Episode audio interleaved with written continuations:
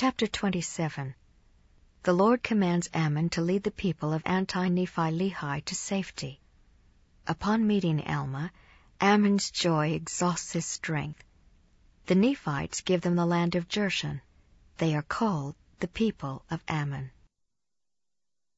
Now it came to pass that when those Lamanites who had gone to war against the Nephites had found, after their many struggles to destroy them, that it was in vain to seek their destruction, they returned again to the land of Nephi. And it came to pass that the Amalekites, because of their loss, were exceedingly angry. And when they saw that they could not seek revenge from the Nephites, they began to stir up the people in anger against their brethren the people of Anti-Nephi-Lehi. Therefore they began again to destroy them. Now this people again refused to take their arms, and they suffered themselves to be slain according to the desires of their enemies.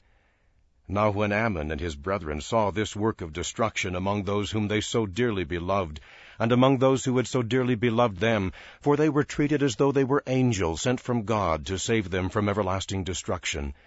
Therefore when Ammon and his brethren saw this great work of destruction, they were moved with compassion, and they said unto the king, let us gather together this people of the Lord, and let us go down to the land of Zarahemla to our brethren the Nephites, and flee out of the hands of our enemies, that we be not destroyed. But the king said unto them, Behold, the Nephites will destroy us, because of the many murders and sins we have committed against them. And Ammon said, I will go and inquire of the Lord. And if he say unto us, Go down unto our brethren, will ye go? And the king said unto him, Yea, if the Lord saith unto us, Go, we will go down unto our brethren, and we will be their slaves, until we repair unto them the many murders and sins which we have committed against them. But Ammon said unto him, It is against the law of our brethren, which was established by my father, that there should be any slaves among them. Therefore let us go down and rely upon the mercies of our brethren. But the king said unto him, Inquire of the Lord, and if he saith unto us, Go, we will go.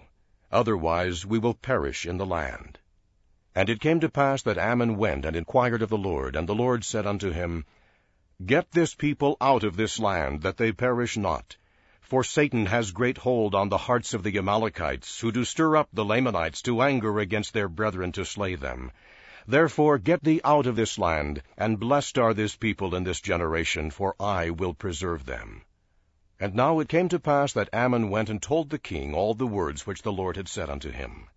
And they gathered together all their people, yea, all the people of the Lord, and did gather together all their flocks and herds, and departed out of the land, and came into the wilderness which divided the land of Nephi from the land of Zarahemla, and came over near the borders of the land. And it came to pass that Ammon said unto them, Behold, I and my brethren will go forth into the land of Zarahemla, and ye shall remain here until we return, and we will try the hearts of our brethren, whether they will that ye shall come into their land. And it came to pass that as Ammon was going forth into the land, that he and his brethren met Alma over in the place of which has been spoken, and behold, this was a joyful meeting. Now the joy of Ammon was so great even that he was full, yea, he was swallowed up in the joy of his God, even to the exhausting of his strength, and he fell again to the earth. Now was not this exceeding joy? Behold, this is joy which none receiveth, save it be the truly penitent and humble seeker of happiness.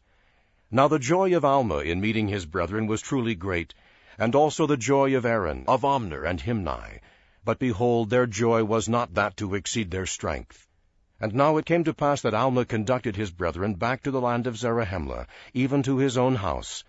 And they went and told the chief judge all the things that had happened unto them in the land of Nephi among their brethren the Lamanites. And it came to pass that the chief judge sent a proclamation throughout all the land, desiring the voice of the people concerning the admitting their brethren who were the people of Anti-Nephi-Lehi. And it came to pass that the voice of the people came, saying, Behold, we will give up the land of Jershon, which is on the east by the sea, which joins the land bountiful, which is on the south of the land bountiful. And this land Jershon is the land which we will give unto our brethren for an inheritance. And behold, we will set our armies between the land Jershon and the land Nephi, that we may protect our brethren in the land Jershon. And this we do for our brethren on account of their fear to take up arms against their brethren lest they should commit sin. And this their great fear came because of their sore repentance which they had, on account of their many murders and their awful wickedness. And now, behold, this will we do unto our brethren, that they may inherit the land Jershon. And we will guard them from their enemies with our armies, on condition that they will give us a portion of their substance to assist us that we may maintain our armies. Now it came to pass that when Ammon had heard this, he returned to the people of Anti-Nephi-Lehi, and also Alma with him, into the wilderness where they had pitched their tents, and made known unto them all these things. And Alma also related unto them his conversion with Ammon and Aaron and his brethren. And it came to pass that it did cause great joy among them. And they went down into the land of Jershon, and took possession of the land of Jershon. And they were called by the Nephites the people of Ammon. Therefore they were distinguished by that name ever after. And they were among the people of Nephi, and also numbered among the people who were of the church of God. And they were also distinguished for their zeal towards God, and also towards men, for they were perfectly honest and upright in all things, and they were firm in the faith of Christ, even unto the end. And they did look upon shedding the blood of their brethren with the greatest abhorrence, and they never could be prevailed upon to take up arms against their brethren and they never did look upon death with any degree of terror for their hope and views of Christ and the resurrection. Therefore death was swallowed up to them by the victory of Christ over it.